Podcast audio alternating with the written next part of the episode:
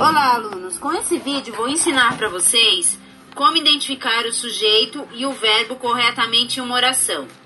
Vocês sabem que identificar o sujeito e o verbo e os demais complementos verbais são passos simples, mas é fundamental para as questões de qualquer concurso ou vestibular. No geral, a banca fala de uma concordância verbal, mas para acertar esse tipo de questão, é necessário identificar o sujeito e o verbo corretamente, para ver depois se existe uma harmonia entre eles. Então, esse assunto é de extrema importância para vocês mandarem bem em qualquer concurso público ou vestibular.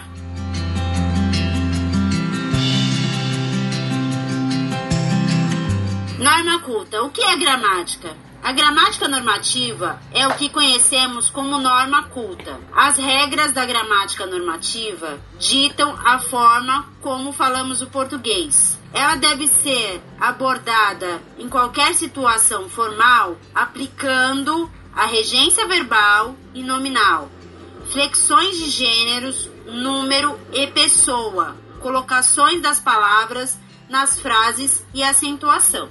Nessa aula, vamos ver como é aplicada a concordância verbal. A concordância verbal é a relação estabelecida de forma harmônica entre o sujeito e o verbo. Isso quer dizer que quando o sujeito está no singular, o verbo também deve estar no singular.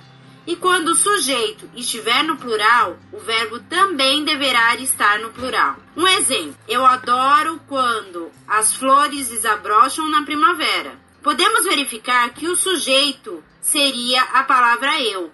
E o adoro seria o verbo de adorar. Tanto o sujeito e o verbo estão no singular. Já na frase elas adoram quando as flores desabrocham na primavera, podemos verificar e observar que elas está no plural, seria o sujeito. E adoram do verbo adorar também está no plural. Parece simples, mas há várias situações que provocam dúvidas, não só nos alunos, mas em qualquer falante da língua portuguesa. A concordância verbal e nominal é um assunto que cai frequentemente na prova de linguagem do vestibular, até mesmo na sua redação e até mesmo na sua vida. Ela estuda a relação entre o verbo e o sujeito simples, sujeito composto e casos especiais.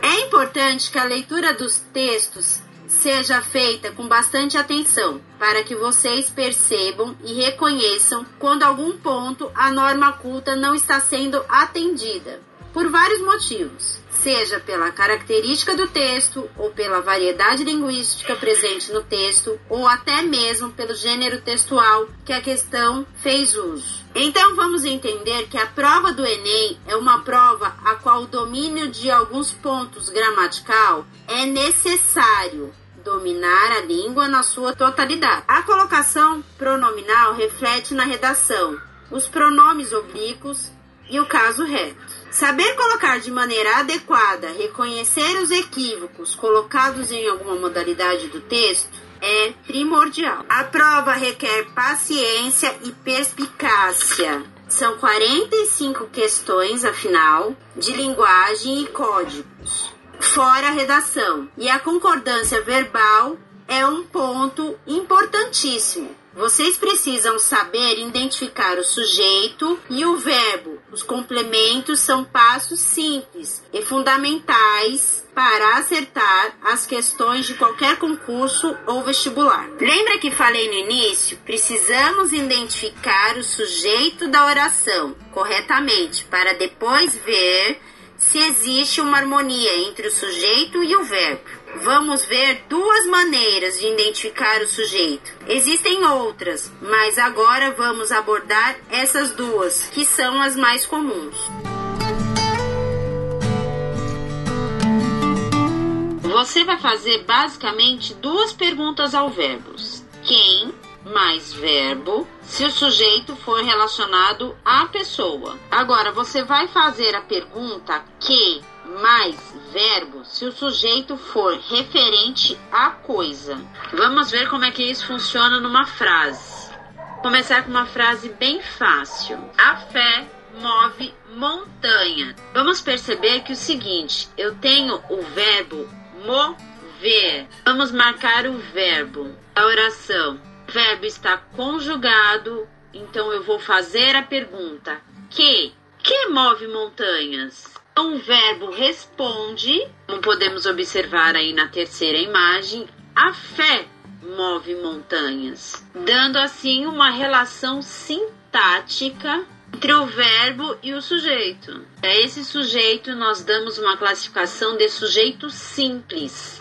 Nesse vídeo eu não vou abordar os tipos de sujeito simples, composto, indeterminado, oração sem sujeito. Tem um material complementar em PDF e o link de outras videoaulas para vocês darem uma olhadinha, ok? O propósito é mostrar para vocês duas formas eficientes de identificar o sujeito de uma oração e é lógico que existem outras, mas essas duas são as mais comuns. Que tenho certeza que se vocês fizerem bom uso delas, vocês vão conseguir resolver as principais questões. Tem outro exemplo, o sujeito deslocado em geral e o sujeito vem antes do verbo, mas isso não é uma obrigação da nossa língua. Por exemplo, o sujeito pode vir em qualquer parte da oração ou localização da oração ok? Segundo exemplo, chegaram à solução pai e filho. O primeiro passo é identificar o verbo chegar na forma do infinitivo. Vamos fazer a pergunta: quem? Quem chegou à solução? O verbo me responde: pai e filho chegaram à solução. Então marcamos o pai e o filho e o sujeito como sujeito, e nesse sujeito existem dois núcleos Número 1, um, o pai. Número 2, o filho, classificados como sujeito composto. Então percebemos que o sujeito está lá no final da oração.